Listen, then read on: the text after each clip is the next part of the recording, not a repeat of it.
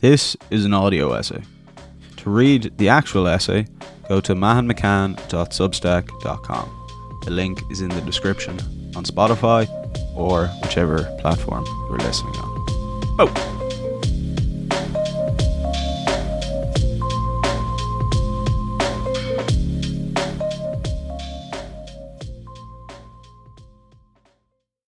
If you are distressed by anything external, the pain is not due to the thing itself, but to your estimate of it, and this you have the power to revoke at any moment. Marcus Aurelius, Meditations. In CBT, the term cognitive distortion is a fancy name for bad thinking, or if you want to be cynical about it, lying. We are constantly confronted with more information than we can handle in the world, so we take mental shortcuts to get to grips with the complexity. But often these mental shortcuts have negative consequences for us down the line. CBT is based on the philosophy of Stoicism. The founder, Aaron T. Beck, explicitly references the Stoics in his work, and the Stoics can be summed up by the previous quote, that thinking shapes perception, and by taking control of our thinking, we can become wiser and more virtuous. A cognitive distortion is a type of unproductive thinking that occurs when one does something called mind reading. Mind reading is essentially reflexively inferring what other people are thinking/feeling with little or no information to do so. We all know the story. Somebody is slightly off with you, so you think this must be X, Y, and Z. They think this, that, and that, and that's what's going on. And you never really honestly ask them what's happening. You make up a story, a theory, an explanation, and then probably get upset about it. The story that you are applying to the event is fused to the event in itself, and so you end up confused. In order to become unconfused, you have to take the meaning you are attributing to the situation as a product of your own mind and separate it from reality. This is a painful process. However, if you habitually do it, life could get a little less confusing. These stories that we tell can act like a self-fulfilling prophecy. For instance, you feel someone was off with you, and so you start to infer this change into their behavior and tell a story. You said something they didn't like, or they have some sort of problem with you, when in reality, it's something completely different.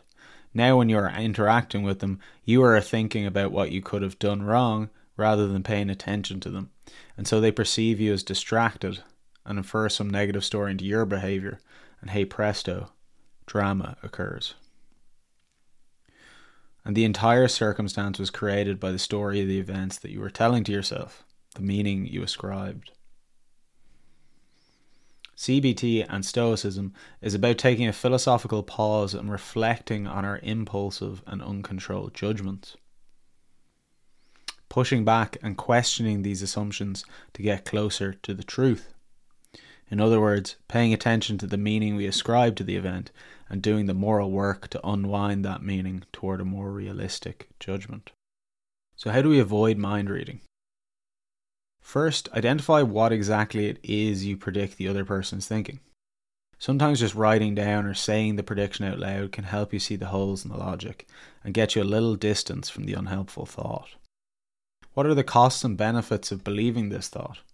Although we usually don't think about thoughts in terms of their costs and benefits, they all have costs and benefits. With mind reading, you may think that you are protecting yourself from some bad outcome or some kind of a surprise. These would be benefits. Costs are things like increased anxiety, more self-consciousness, and rumination. Now compare the potential benefits to the actual cost and ask yourself, would you want to buy these thoughts given their price? What is the evidence for and against your thoughts? When we engage in a lot of mind reading, we usually only consider evidence that confirms our predictions. Rarely do we ever pit our assumptions against evidence that steers us away from our predictions. By collecting the evidence for and against our mind reading, you can determine which side has more evidence, and more importantly, consider the quality of the evidence you have. Can you test out the thought? What would need to happen for you to be absolutely convinced? Try it out as an experiment. Trying something new might get you a result you didn't suspect. The true aim of Stoicism. I know only one thing, that I know nothing. Socrates. There are three maxims attributed to the Oracle of Delphi. Know thyself, nothing in excess, and certainty is insanity. The Oracle of Delphi is a pillar of wisdom in the ancient Greek world, and the one who proclaimed Socrates was the wisest of all men and prompted his somewhat shock statement above. However, once Socrates heard this prophecy, he became possessed with the idea that he should prove that he wasn't wise, and so investigated other supposed wise men. He quickly came to realize that not knowing anything was actually a strength, because none of these other wise men knew anything either, but they believed that they knew things, and hence suffered the evil of double ignorance. In Socratic ethics, all evil is the result of ignorance. People don't willingly do evil, they simply mistake one good for the most important good, and then bullshit themselves.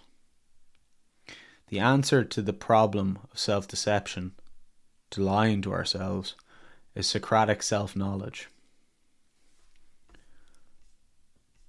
The goal of Stoicism is to become like Socrates, the ideal sage. In becoming like Socrates, the Stoic develops epistemic humility and the ability to hold thoughts and judgments lightly. This doesn't mean to become some sort of pushover and let people just tell you whatever they believe. Socrates died for his convictions and could never be described as somebody like that. But he was deeply in love with pursuing the truth and discovering wisdom, and wasn't afraid to ask tough questions, which eventually led to his death, which he faced very bravely. To become like Socrates is a practice of paying attention to one's thinking and judgments and correcting bad mental habits like mind reading. Stoicism and philosophy in general challenges us to catch ourselves in the act of falsifying reality and to make a moral effort to stop doing it out of love for the truth. You might be interested to know that the term philosopher comes from the Greek philosophia and means lover of wisdom, and that love is actually the primary motivational force for the philosopher. Addressing these questions honestly is the start of a new adventure, and all that might start with simply asking better questions of yourself in your mind.